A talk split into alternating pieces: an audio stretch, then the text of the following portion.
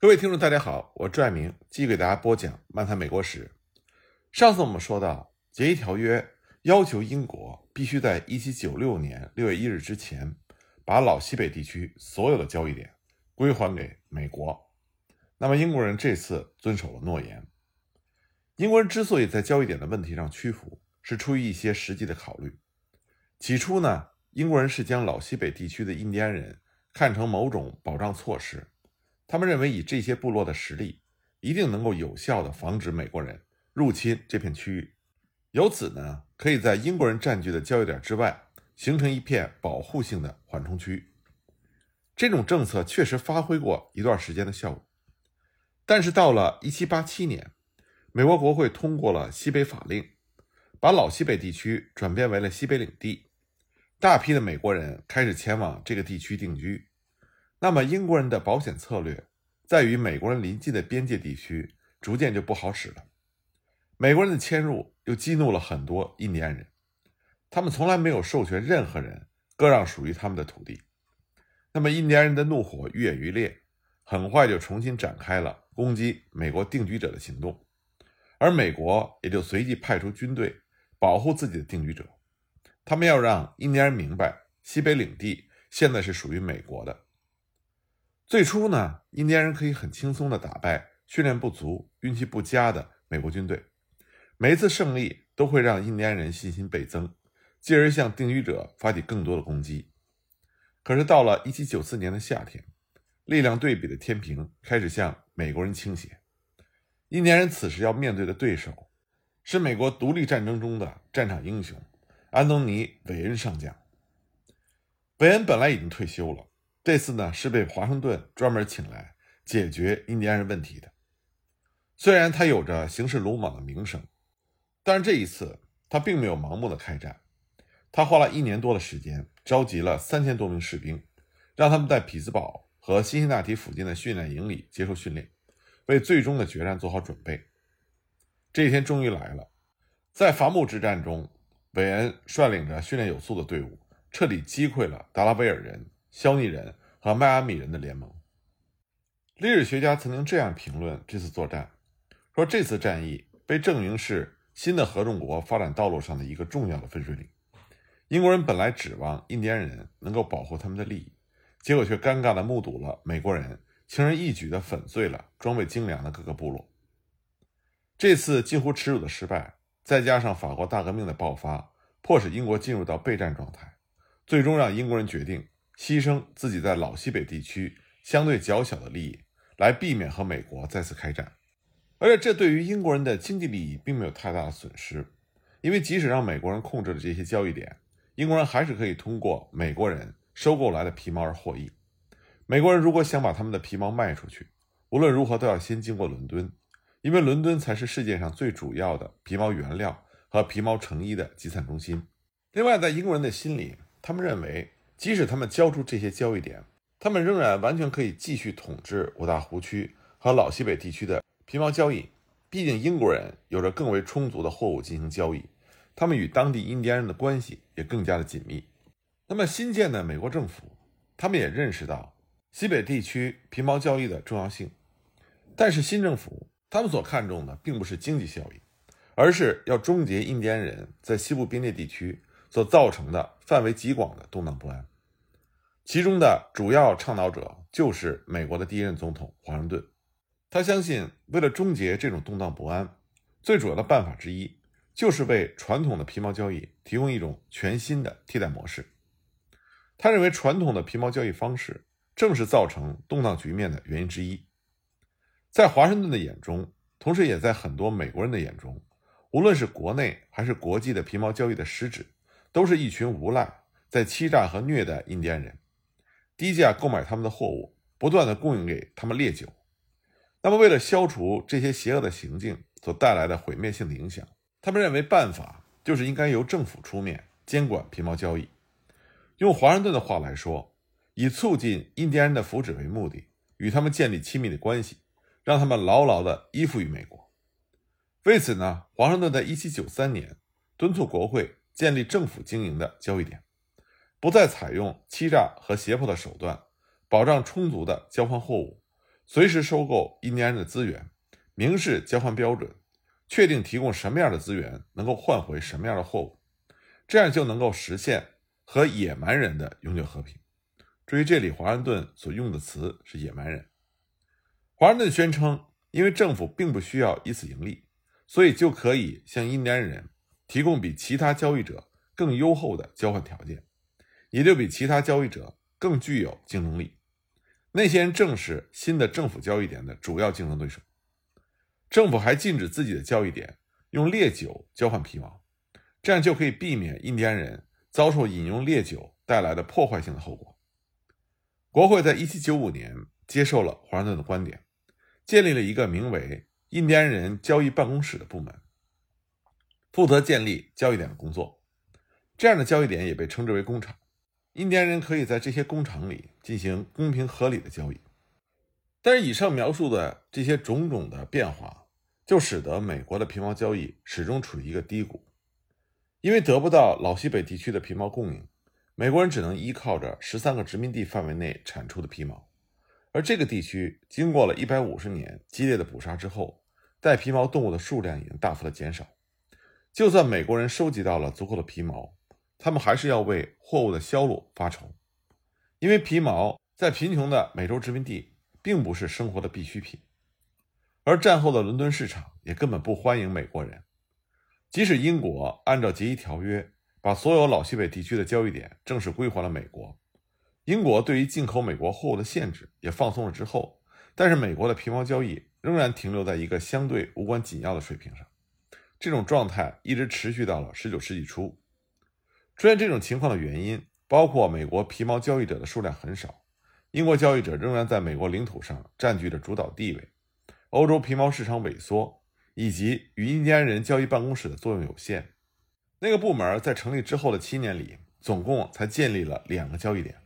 但是，即便在这段艰难的时光里，美洲还是有一个地方的皮毛交易格外的兴旺，这个地方就是西北海岸沿线。这自然就引发了以皮毛交易作为驱动力的美国人最初的西进运动。18世纪晚期的美国人对于西边的广大区域的了解还是非常模糊的，在当时的地图上，跨过密西西比河之后的内容越来越简单，大片的空白越来越多。在接下来的一个世纪里，美国的领土会一直延伸到太平洋岸边，成为一个大陆国家。地图上的这些空白最终也会被渐渐的填满。皮毛交易在美国西进运动，尤其是最初的西进运动中，扮演了极为关键的角色。美国人首次到西部去，就是为了获得皮毛。不过最初呢，他们并不是从路上去的，而是走的海路。最先推动这种尝试的人。叫做詹姆斯·库克，他是一位船长，他是一位沉默寡言的约克郡人。不过，在人类历史上，他成为了世界上最勇敢无畏的探险家之一。在美国独立战争之前，库克最大的梦想就是前往没有任何西方人到达过的地方。这个时候的库克已经完成了两次足够惊人的航海壮举，都是在南半球进行的环球航行。一七六八年到一七七一年，他作为奋进号指挥官期间，库克最主要的任务之一就是寻找未知的南方大陆。据说那是一片郁郁葱葱、资源丰富的大陆，位于地球的底部。虽然库克最终没有发现那片广大的陆地，但他已经成为了第一个为整个新西兰沿岸水域绘制海图的欧洲人，也是第一个抵达澳大利亚东南部的欧洲人。库克的第二次航行是1772年到1775年，率领着决心号和探险号出海。这一次呢，他仍然没有找到传说中的南方大陆，但是在寻找这片虚幻的陆地的过程中，库克已经驾驶决心号航行到了距离南极洲仅75英里的地方，成为了第一个跨越南极圈的欧洲人。在南纬71度以北的地方，面对着冰冷刺骨的寒风。和满是浮冰的水面，库克大胆的也是当然的错误的预测，因为在这片未知的冰雪海洋里寻找海岸的风险太大了，所以不可能有人比我航行的更远。而那片处于更靠南地方的大陆，恐怕永远不会有人去探索。正是因为这个错误的预测，让库克错失了发现南极洲的机会。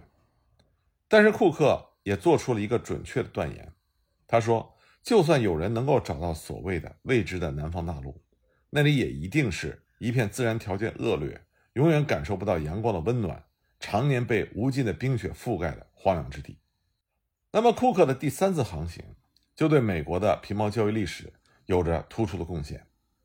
1776年7月12日，库克率领着决心号和发现号上的191名水手。从英国出发，追随着无数先驱的脚步，重新踏上了寻找前往东方的西北航线的旅程。议会承诺，最先找到这一航线的船只可以获得两万英镑的奖励。这件事情就成为了促使库克出海的重要动力。但是，库克并没有沿着北美洲的大西洋一侧搜寻，因为早期的失败案例都是选择了这条路线。库克的计划是先航行到北太平洋。希望自己能够在那里找到传说中的水路，并且沿着这些水路穿过或者绕过北美洲，最终进入哈德逊湾。在1778年1月中，也就是经过了大概18个月的航行之后，库克和他的手下成为了第一批到访夏威夷群岛的欧洲人。他把这里命名为桑维奇群岛，以纪念桑维奇伯爵。桑维奇伯爵呢，是英国第一位海军大臣。也是库克最坚定的支持者之一。停靠到考爱岛的船只让夏威夷人目瞪口呆。夏威夷人热情好客，他们对待库克的态度尤其是充满了敬仰。他们把库克作为一个伟大的首领来看待，甚至呢把他奉作了神明。无论他走到哪儿，夏威夷人都会向这位陌生而又奇妙的来客匍匐拜倒，以示敬意。到了二月初。在给自己的船只补充了丰富的、充足的食物和淡水之后，决心号和发现号重新启程了。一个多月之后，库克就看到了今天俄勒冈州的海岸线。他继续向北航行，在三月底，在温哥华岛西岸的努特卡海峡抛锚。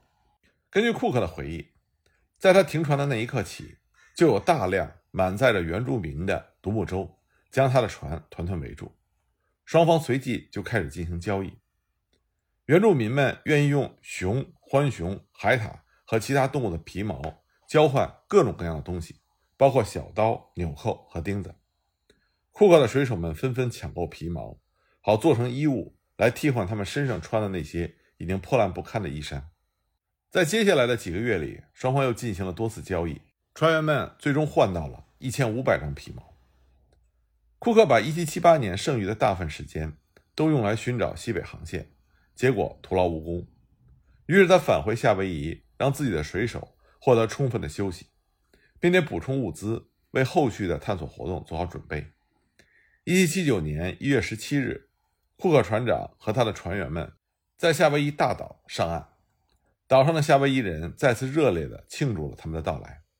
在接下来的两周半的时间里，岛上的夏威夷人。对库克等人的态度，比他们第一次到来时更加的恭敬和顺从。当决心号和发现号在二月四日清晨从大岛启程的时候，大批独木舟组成的船队跟随在他们后面，还有几条追到了一艘英国船只的旁边，为的是送上几头猪和一些蔬菜，作为分别的礼物。四天之后，库克的船遇到了大风，决心号的前桅杆本来就有些朽烂。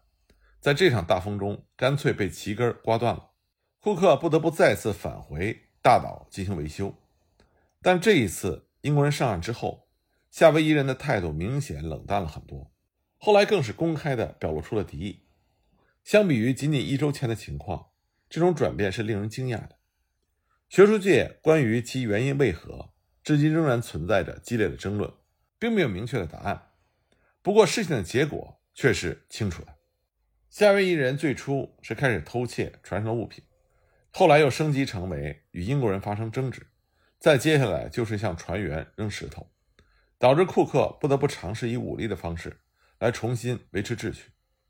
所以他带领着自己的副手以及九名带着武器的海军士兵上岸，将夏威夷人的首领扣押为人质，以此要求他们归还决心号上的小船。这条小船是他们在夏威夷停泊的时候。被夏威夷人偷走的。夏威夷人的首领同意随库克走，但是当他们快走到水边的时候，首领的妻子之一突然歇斯底里地呼喊起来，祈求首领不要去，而另外两名首领也抓着他，强迫他坐下。一时之间，夏威夷人迅速地聚集了起来，人数可能超过了三千名，他们的情绪也越来越焦躁不安。每次库克想要劝诱越来越胆怯的首领登上能够载着他们返回大船的小船的时候，另外两名首领都会死拉着他不放。那么，意识到强迫首领跟自己返回大船很有可能引发战斗，库克最终决定放弃。就在这个时候，却传来了让情势急转直下的消息。当天早些时候，有两条夏威夷人的独木舟试图突破库克在海湾处搭建的封锁线。这个封锁线是为了阻止任何人在归还小船之前离开。库克的水手朝逃跑的独木舟开了枪，杀死了一个首领。随着这个消息在人群中传开，夏威夷人纷纷穿上了护住前胸的编织的铠甲，同时拿起了石头和长矛等武器。一个人跑到库克的面前，疯狂地比划着什么，威胁要发动进攻。库克试图让他冷静下来，但是没有成功。于是呢，库克使用一把装了小弹丸的枪支开了一枪。不过这些小弹丸打在这个人的铠甲上，没有造成任何的损害。但是这样的行为进一步激怒了夏威夷人，他们开始凶恶地朝英国人逼近，并且开始向他们投掷石块。有一个手里拿着匕首的夏威夷人朝着一个海军士兵冲了过去，这个士兵躲开了攻击，还用毛瑟枪的枪托狠狠地击打了袭击者。库克这个时候也装好了子弹，开了第二枪，杀死了一个夏威夷人。因此，石块就像雨点一样朝英国人袭来。库克下令自己的人开枪射击，并且大喊着夺回小船。士兵们的枪法很准，枪枪致命。但是还没有等他们换好子弹，夏威夷人已经发出恐怖的大叫，朝他们冲来。在随后的混战以及疯狂的争夺小船的过程中，库克被落在了后面。当他跑到岸边催促一艘小船回来接他的时候，印第安人追了上来，从背后用棍棒和匕首袭击了他。库克向前扑倒在水里，立即有人冲上来继续击打他，将他拖到沙滩上，然后反复的踢踹他的尸体。库克的手下几乎不敢相信这样的灾难真的发生了，他们的指挥官死了，另外有四名海军士兵和十七名夏威夷人丧命，受伤的人更多。人们的哀伤之情很快就被复仇之心所取代。在库克去世的第二天，海军士兵们上岸。取回修好的桅杆，并且收集淡水。夏威夷人又开始向他们投掷石块，并且威胁靠近，这就引发了英国人激烈的报复行动。他们用枪和刺刀杀死了十几个夏威夷人，放火烧了一个村子，甚至还砍掉了两个原住民的头颅，挂在长矛上，视为炫耀。那么，双方这种激烈的冲突最后是以什么样的结局结束的呢？我们下一集再继续给大家讲。